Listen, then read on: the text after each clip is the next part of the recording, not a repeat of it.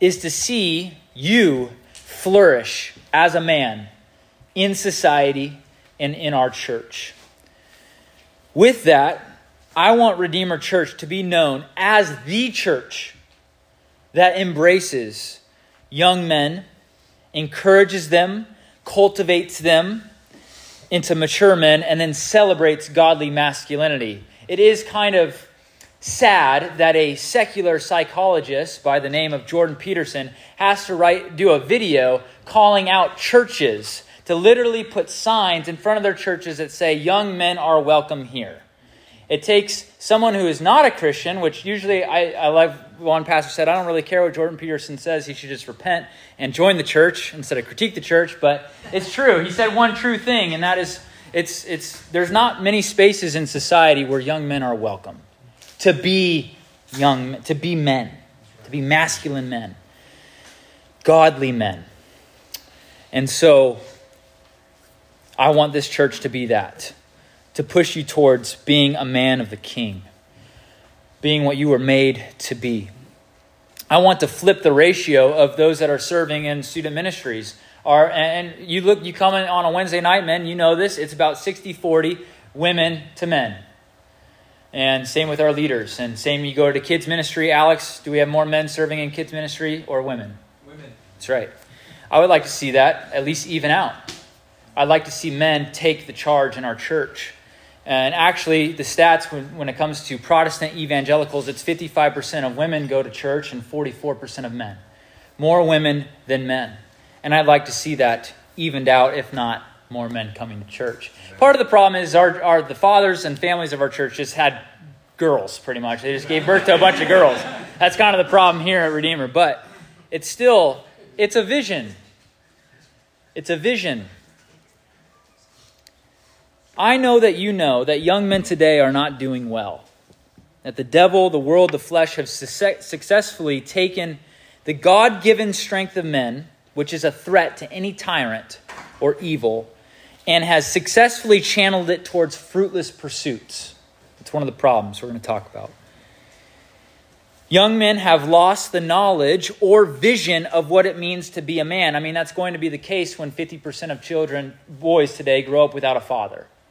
They are not taught how to be a man. Young men have lost that, and it's time for us as the church to wake up and to change that and to have an impact in this area. For you, as a young man, to wake up out of your sleep, to look to God by faith alone, to repent of your sins, to confess your sins that you are weak, and join the church and join the army of the Lord. It's time to fight, to remain steadfast, to not isolate. It's a great time to be a Christian. It's time to rebuild. We need the spirit of Nehemiah. He sees Jerusalem in disarray and he's weeping. But he's like, I must go rebuild that. And I love this. It is daunting when we look at our culture. But I love this quote from Gandalf to Frodo. He's, Frodo says, Wish it need not have happened in my time.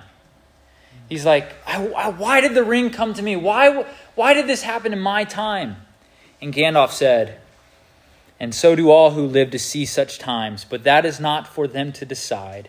All we have to decide is what to do with the time that is given to us. And with that, my objective tonight is to give you three aspects of what a godly man is. And so, if you're not a Christian, some of this is going to sound foreign to you. And I would want, by the end of the night, that you join, that you join the club, that you join Christ's army. And so the three aspects we're going to look at, three different sermons. The last one's kind of be going to be shorter and we're going to be more practical. But I want to look at that a man of a, a man of the king is one who is a soldier, a pilgrim, and a brother. A soldier, a pilgrim, and a brother. And I want to give you those three paradigms to think when you wake up in the morning, you're like, who am I? What has God made me to be? So, with that, let me pray and we'll hop into the first one. Father God, thank you so much for these young men. I'm, I'm so, um, I'm so thankful, Lord. I'm so thankful for them. You love them. You care for them. They are made in your image. They're to image forth your strength. Um, they're to image forth your um, creativity, uh, Lord, to copy you. Um, and I, I'm just thankful to be here, and I know that I am not the standard at all. We are all weak men looking to our strong Savior in need of help. And so, Lord, would you use me to encourage these men, not to demean them, not to tear them down, but to build them up. And I pray for those that are weary, that don't want to fight. They don't, they're tired. I pray that tonight would be a shot in the arm for them, that they to live for Christ, to change their trajectory, to give them faith and hope in you. In Jesus' name, amen. amen. It was June 6th, 1944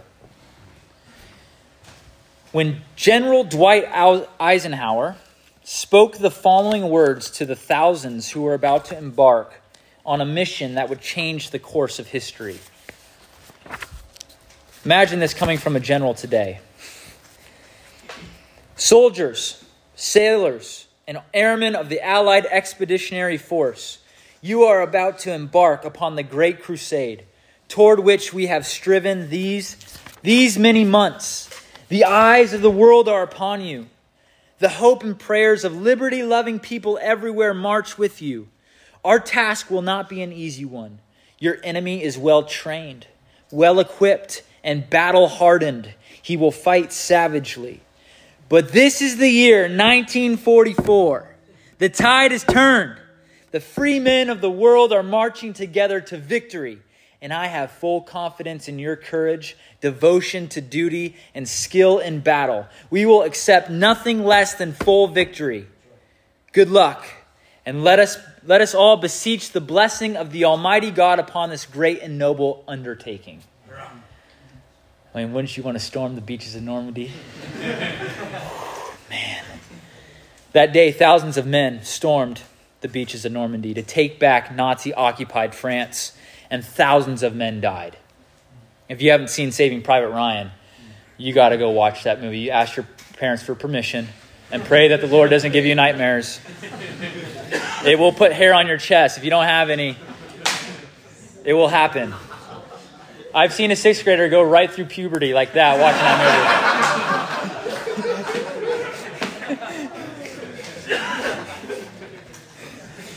That was pretty good. That was not in my notes. oh, man. Why? Why did they do that? Because they were men gripped by the life changing belief that the evil and wickedness of the Nazis must be stopped and that they were set aside as soldiers to stop it. They were soldiers, they were meant to stand in the gap. right in the gap in that Great World War. That day was a bloodbath, it was. But it was a victory in the much longer war called World War II. And that victory is said by historians to be the day that the Allied forces won the war. That was the day that the war was won there. But it wouldn't be until how much longer? How much longer do you guess? Almost 11 months later to where they would take over Berlin and they would call V Day, happened May 8th, 1945.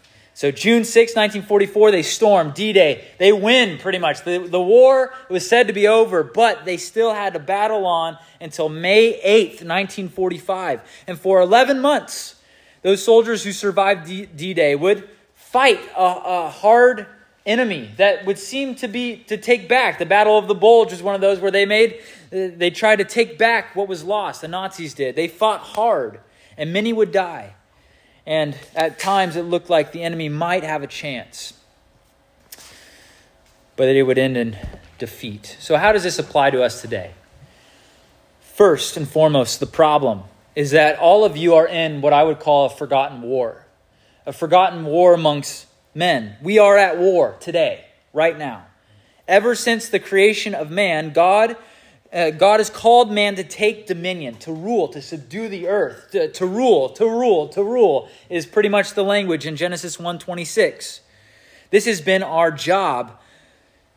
And the woman was made to share in that task of taking dominion, helping the man to do this, right?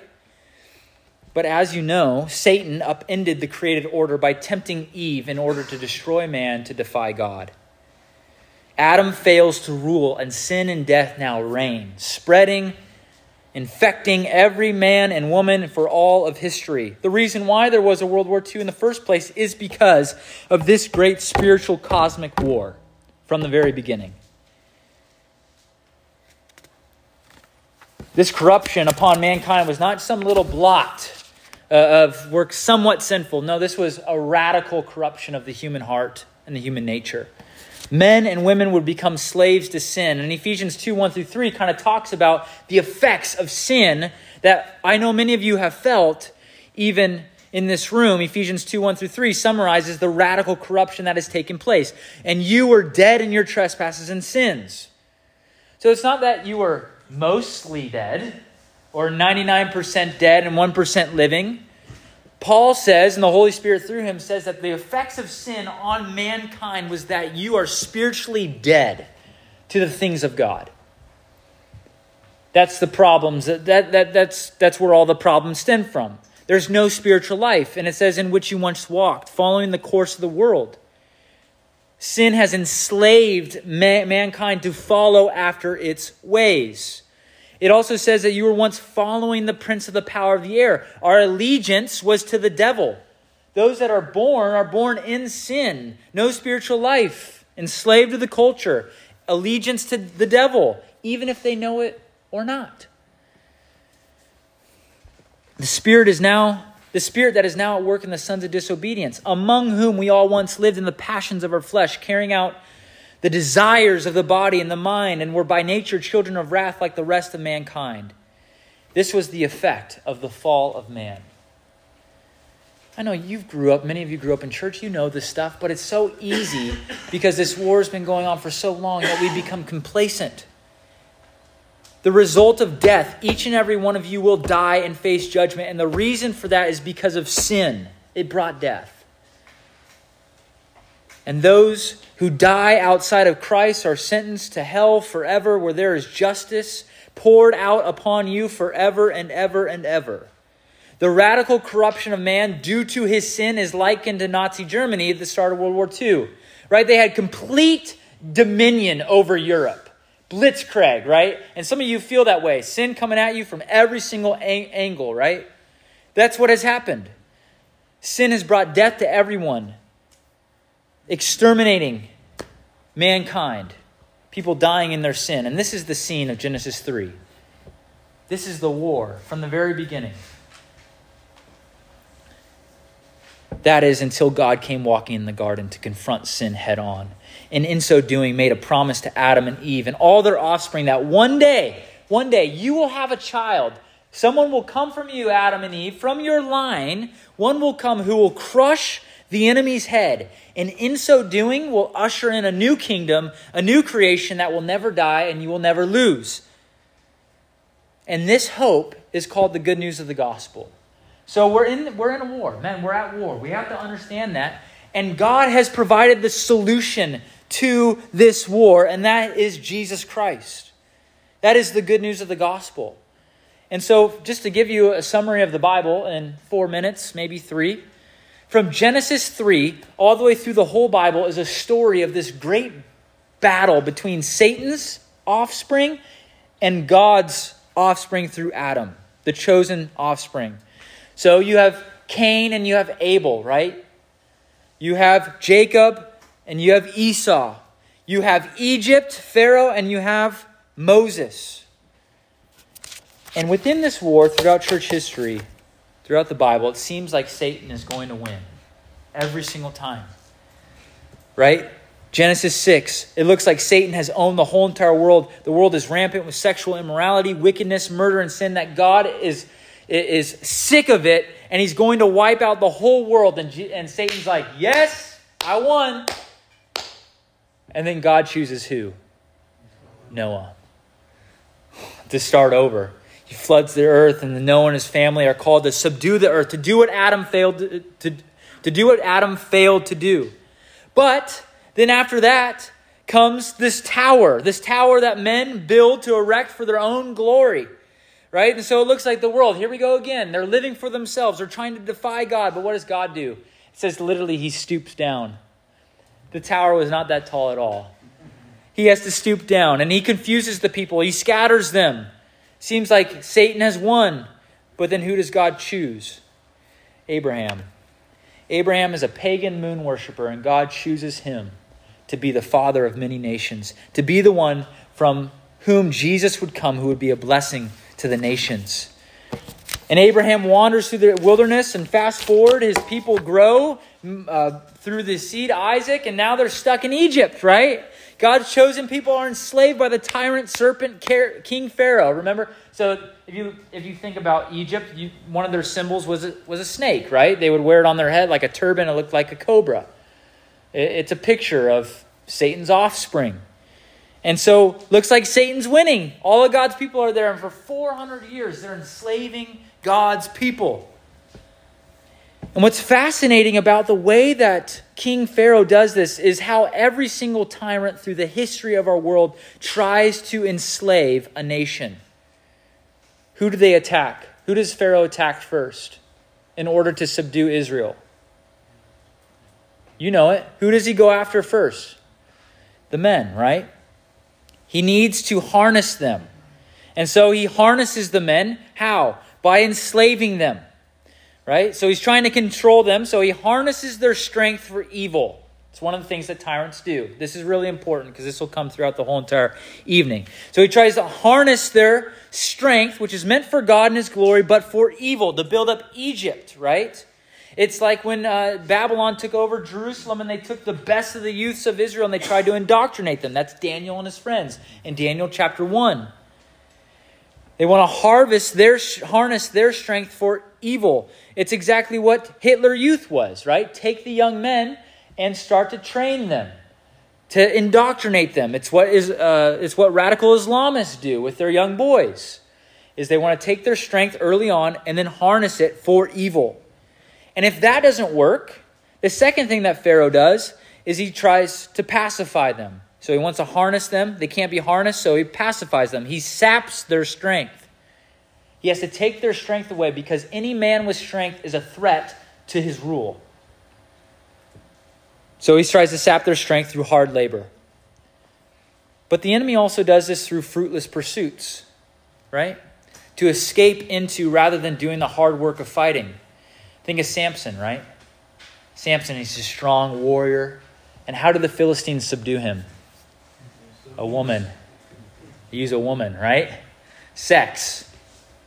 Free sex is one way that you pacify men. Instead of using their strength to multiply their seed with a family, to take over evil, to fight evil, they waste their strength on pornography. Right? It's fruitless. It, makes it doesn't produce anything, right? So a lot of tyrants, what they want to do is they want to pacify men. They either put them to labor, they crush their spirits, they sap their strength, or they give them free sex. It's one way to keep their, them distracted. One another way that men are pacified today is through video games, right? Because they're on mission in a video game. It gives you a mission. You're like, this is great. I get to do it with my friends, but it's fruitless, right? It doesn't produce anything. Perfect way to sap the strength of men, to get them distracted. So he harnesses them, he pacifies them, and then when that doesn't work, he tries to destroy them. He tells the Israelite midwives, I want every single Israelite woman who has a baby boy, I want you to slaughter it. I want you to kill it. And I love the, the Hebrew Israelite women because they're so much more godly than I am. They totally resist and they lie to Pharaoh and they, they, they, they save the babies. And God blesses them for it. And so what Pharaoh does, he says, okay, every baby that's one to two years old, throw them into the Nile. Male. Destroy the men. Why? Because from a man, one will come who is a man to crush the head of the serpent, to crush the enemy. And so Satan is trying to destroy the godly line, right? Like all tyrants are trying to do, to subdue men that have strength. And so at the end of the Old Testament, God's people, again, they reject God. They're banished from the land. They have forsaken God, but God has not forsaken them. He still preserves a remnant from the seed or offspring of Adam and Eve, Abraham and David, one who will come to bring ultimate victory. And we know who that is. 400 years later, Galatians 4 4. when the fullness of time had come, God sent forth his Son, Jesus Christ, born of a woman, born under the law, to redeem those who were under the law, so that we might receive adoption as sons. And because you are sons, God has sent the Spirit of his Son into our hearts, crying, Abba, Father. So you are no longer a slave, but a son. And if a son, then you are an heir through God. So Jesus is sent. And this is the good news for all of you men. I just did all that, that backstory. It's important. But if you're going to hear anything, you need to know this that the reason the Son of God appeared was to destroy the works of the devil. And he did so by dying on a cross. And Satan looked like he won. It was Satan's cross. Satan's like, yes, I killed the, the promised Messiah but it would be to his de- demise. When three days later, according to the scriptures, Jesus would crush the head of Satan, declare victory over sin, save his bride. He would slay the dragon and get the girl, which is the church, right? I could have just said that. That's how you summarize the whole Bible right there. Some pastor said that. I love it, though. He slays the dragon and he saves the church. That's us. And he declares victory and he calls all people everywhere to believe upon me and be saved. Have your sins forgiven. Have your chains broken. Have your addictions removed, right? The sins that seem so overpowering in your life right now are no match for our Savior. He is the great warrior king who fought the battle and won. And he won it in a way that no one expected, not by being lifted up onto a king and being crowned with a gold crown, but being lifted up on a cross and being crowned with the curse of sin, which is thorns for you and me. By grace you have been saved through faith. He did it freely out of love for his sons to make you sons who were once orphans. That's why. And he says, Come to me for free forgiveness, free grace and be restored to who you are made to be. That's what we all need as young men. If you're going to hear anything, any message tonight, it's, it's this that God demonstrated his love toward you, and that while you were a sinner, Christ died for you. A true man, a real man, what it means to man up is to repent of your sins and believe upon the Lord Jesus Christ. That's what a real man does. He gives up, he recognizes his weaknesses, and he clings to the strength and power of Jesus Christ, his Savior. Sure, you could go Jocko Willink, discipline yourself, hit the gym, take dominion over your surrounding, clean your room, get a good job, make a lot of money, get the, the girl of your dreams but that will not cure your greatest need, which is a new heart. You need to be transformed from the inside out, and those things will not make you a man. 1 John 4 or 1 John 5 4 through 5 For everyone who has been born of God overcomes the world and this is the victory that has overcome the world our faith who is it that overcomes the world except the one who believes that Jesus is the Son of God? This is the hope for young men in our church. It starts with the gospel. So if you I'll give you practicals. We're going to get into practicals, but it has to stop there. Otherwise, it's just self help garbage. At the end of the day, that's what those guys are on YouTube that we watch. It's just self help garbage without Christ. You could do a little bit of it, but in the end, you'll either become prideful or you'll despair. Prideful, look at me, or I can never live up to that person. Therefore, I'm a failure. You need Jesus Christ. He is your only hope. He is the ultimate man. and he didn't drive a truck and he wasn't married either.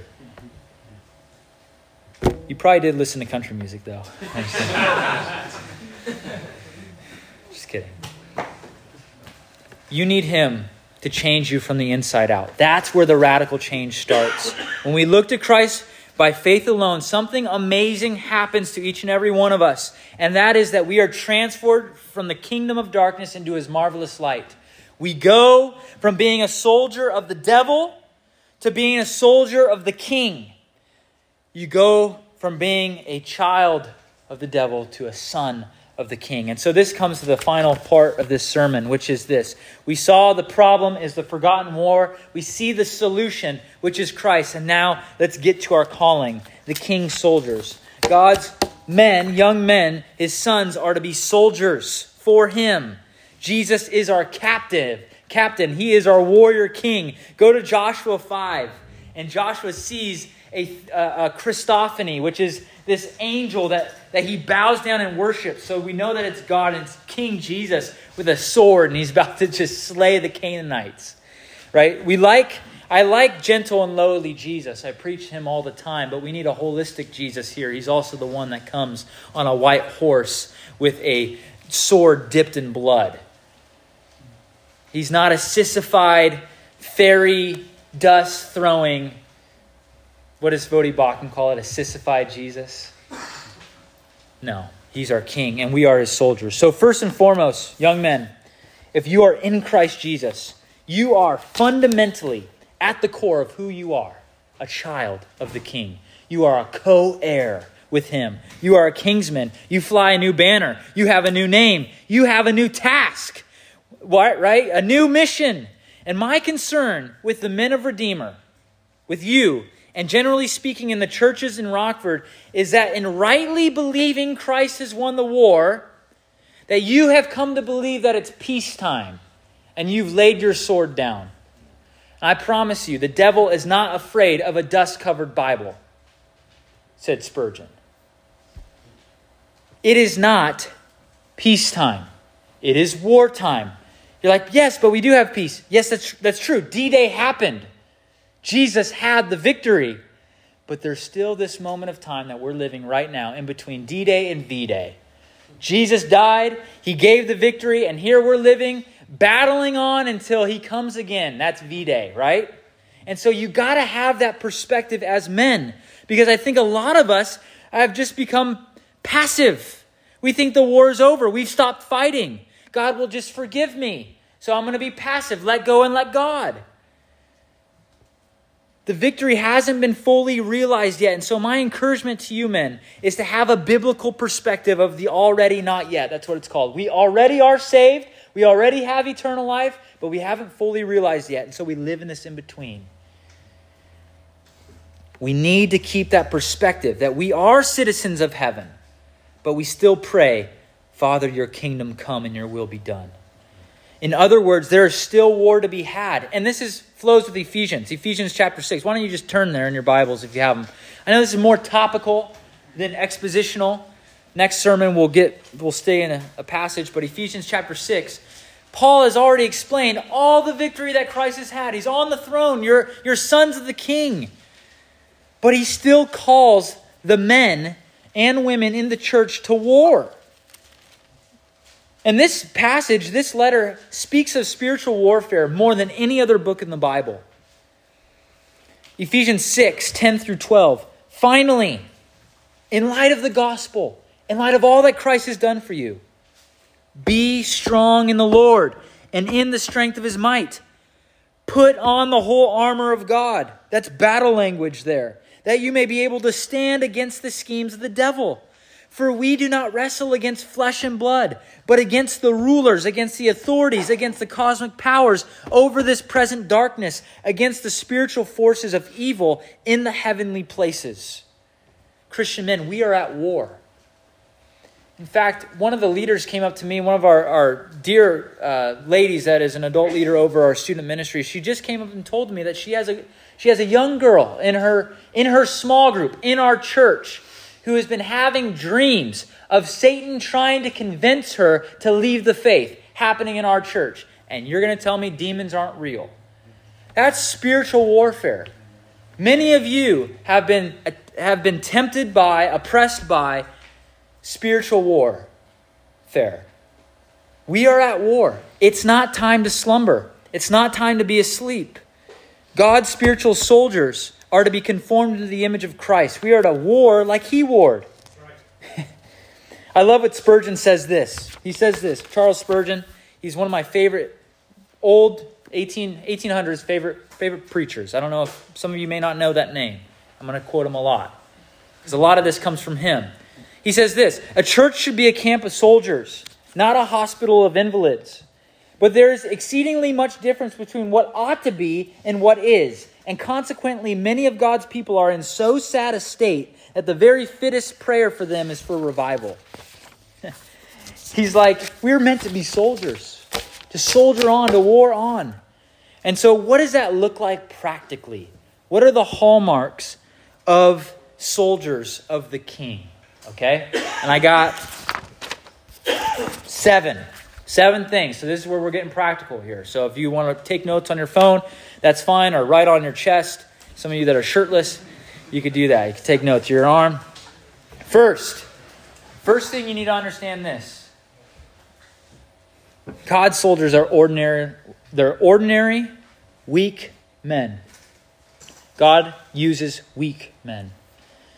The men who stormed the beaches of Normandy, who were they? They were teachers. They were high school students. Some were accountants, tradesmen, plumbers, electricians, businessmen, athletes. Just the run of the mill, normal people. Who were Jesus' disciples? Fishermen, blue collar workers. Go down to Woodward, right? Go pick out 12 guys. Collins Aerospace, whatever, just go pick out 12 blue collar workers, or maybe some, you know, go to your retail store that no one cares about. Go pick 12 random guys. That's who God picks. Ordinary, weak men. Why? To show off his glory and his strength. And so, sorry to burst your bubble, but we are not that special. we are not. And that's the beauty of the gospel is that God uses weak men to do his mission. I am not the standard. I am just as weak as you. I wake up every day having to battle my own sin just like you. And I love this passage in 1 Corinthians 1 26 through 31. He says this For consider your calling, brothers. Not many of you were wise according to worldly standards. Not many of you were powerful. Not many were noble birth. But God chose what is foolish in the world to shame the wise. God chose what is weak in the world to shame the strong. God chose what is low and despised in the world, even the things that are not, to bring to nothing things that are, and so that no human might no human being might boast in the presence of God.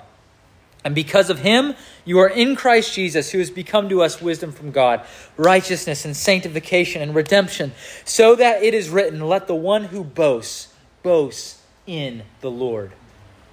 It is good news, my friends, that Jesus came not to save the righteous or the strong or the powerful or the mighty. He came for the weak, the needy, the sinner to save. And that's all of us. So we have to start there when we are weak, he is strong. Second, second, being a soldier of the king means that you have a mission, a new mission. You have the greatest purpose ever to live on this planet. I love what Spurgeon says. This is important. He says, The devil never tempted a man whom he found judiciously employed. The devil is not going after people that are employed in, in that are working hard, that are doing that are at work, in other words.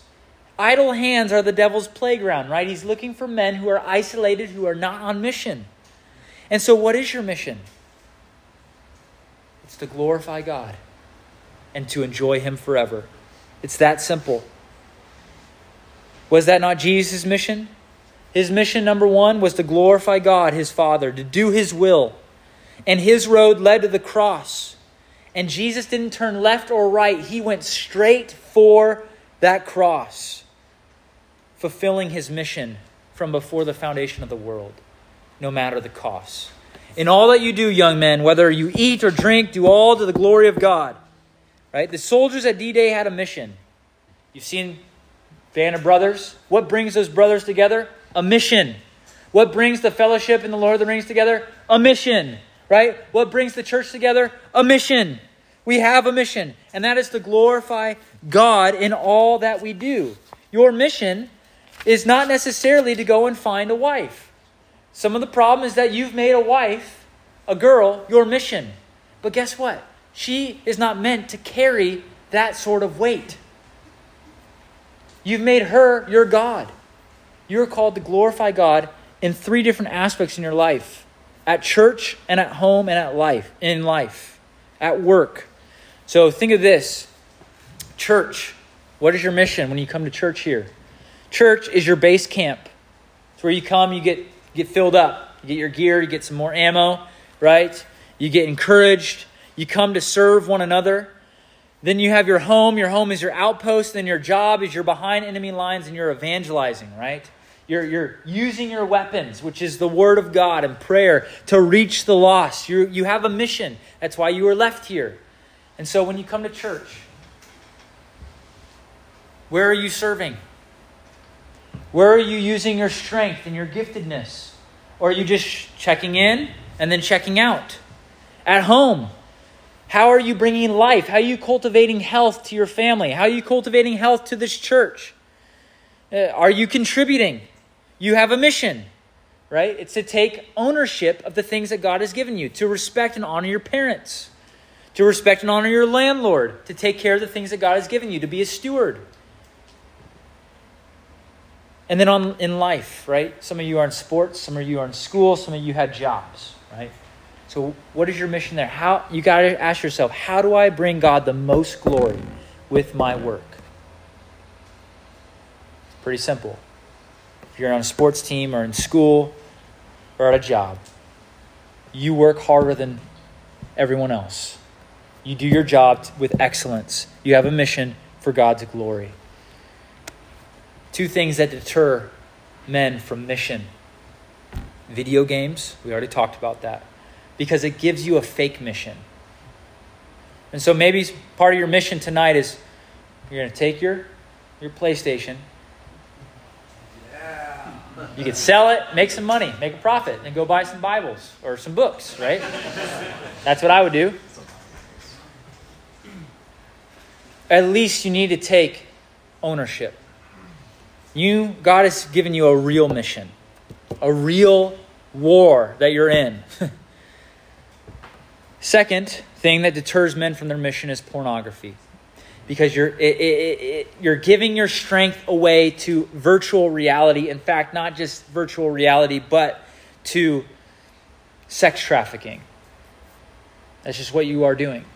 The very people that you complain about and say, look how evil our culture is, look at the transgender rights movement, look at this, look at that, look at the evil, you take part in and you contribute to. Even if you do not pay, you by watching are giving towards the funneling and trafficking of women who are beaten, abused. It's sick.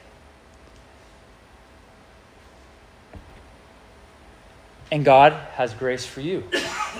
He can forgive you. But you have to use those things because it is, it's evil. And you have to see it as evil to kill it.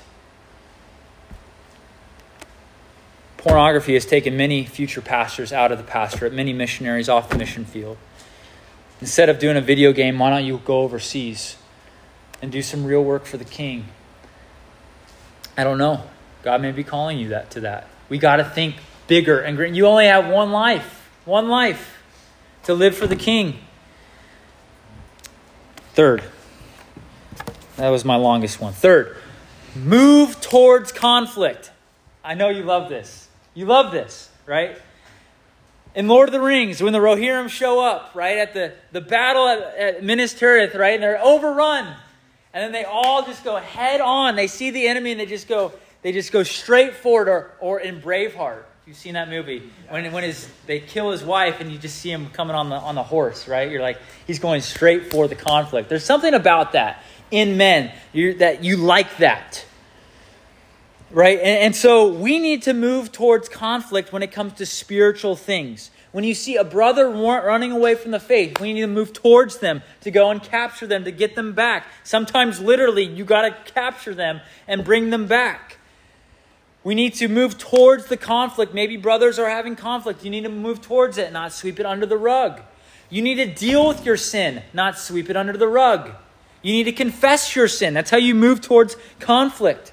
You need to use your Bibles. It's your sword, right? You got to use it. Do hard things in life and do them faithfully. Move towards conflict. Four, soldiers are willing to die. They're not afraid of death. Why? Because you, as spiritual soldiers, have to learn how to die every single day to yourself. Five, soldiers listen to instruction. They're teachable. If you read the Proverbs, there's so many warnings to young men about taking heed of good counsel, being able to be corrected listening to instruction, asking an older man, hey, what do you see in me that I need to grow in? In fact, many of you, one of your things that you could do is find an older man that you see has a wife that maybe you want to have like someday, and kids that you want to have someday, and a job that you have someday, and just ask them for some time. Ask him if you could go out and get coffee and ask him questions about how he got those things, and he'll probably tell you, and maybe you could learn a few things. Listen to instruction. Do not be arrogant. Six, soldiers are others oriented, right? They're all about fighting for others. So you need to be others oriented. What if Frodo was like Isildur, wasn't others minded? The ring would have never been destroyed, right? What if all the superheroes in Marvel were selfish and they didn't want to fight? They don't want to use their strength for the battle you wouldn't have Marvel and you wouldn't have all these lame Marvel movies that are coming out now. She Hulk. Like, what in the world, man?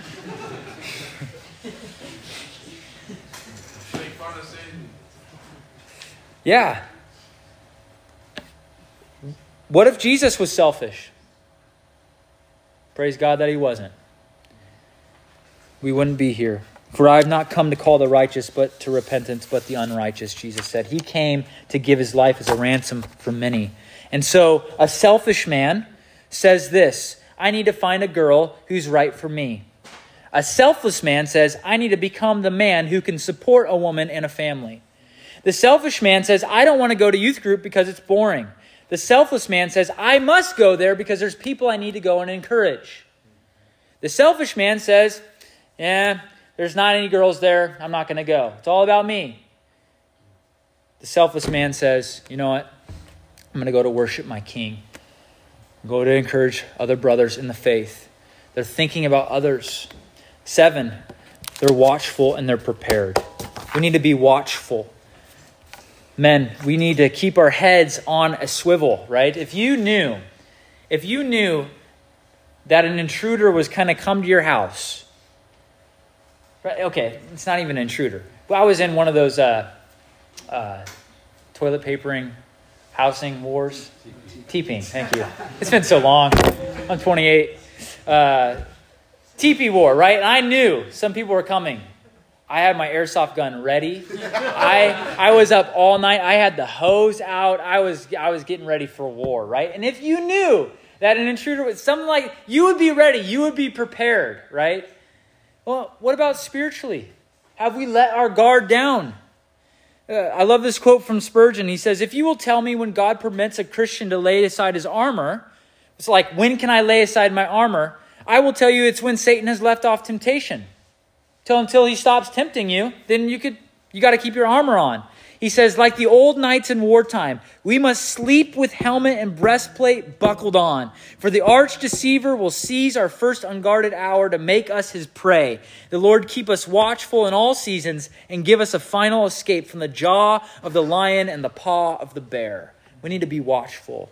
And lastly, you need to join the army. If you're not in Christ Jesus, you need to join tonight by doing what every man ought to do, which is repent of your sins and cling to Jesus Christ by faith alone. You need forgiveness. You need strength. Well, that strength is found outside of you, not within you. I mean, that is so opposite of our culture. It's not found within you. It's found outside of you in Christ Jesus. Join the army and then join the fight. It's time for men in this church to be more vigilant, more courageous, to fight sin, to, to, to wake up, to awake, O sleeper, and rise. And so I end with this quote In the name of the Lord, let us again set up our banner, the royal standard of Jesus the crucified. Let us sound the trumpets joy- joyously, and let us march on, not with the trembling footsteps of those who know that they are bent upon an enterprise of evil, but with the gallant bearing of men whose cause is divine, whose warfare is a crusade. Courage, my brethren. Behold, the angels of God fly in in our front, and lo, the eternal God himself leads our van. The Lord of hosts is with us. The God of Jacob is our refuge. Men, you are made to be a soldier in the Lord's army. We used to sing that as little kids, but it is true. And so that's just my encouragement to you. You are made for so much more than what this world has to offer. Use your strength for good, use your strength for God's glory. Father God, thank you so much for Thank you so much for just these truths, Lord. And I pray that you would raise up a young, just a young army of men and Redeemer that love you, that want to live for you. And Lord, even now, as we just talk about these things, God, I pray that you would bring about change.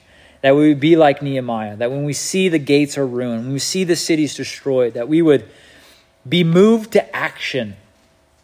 I pray for the brothers in here that are maybe discouraged, or maybe they feel out of place, or um, they need encouragement. Lord, I pray that they would find that in one another tonight, and especially in Jesus Christ. We love you, Lord. In Jesus' name, amen.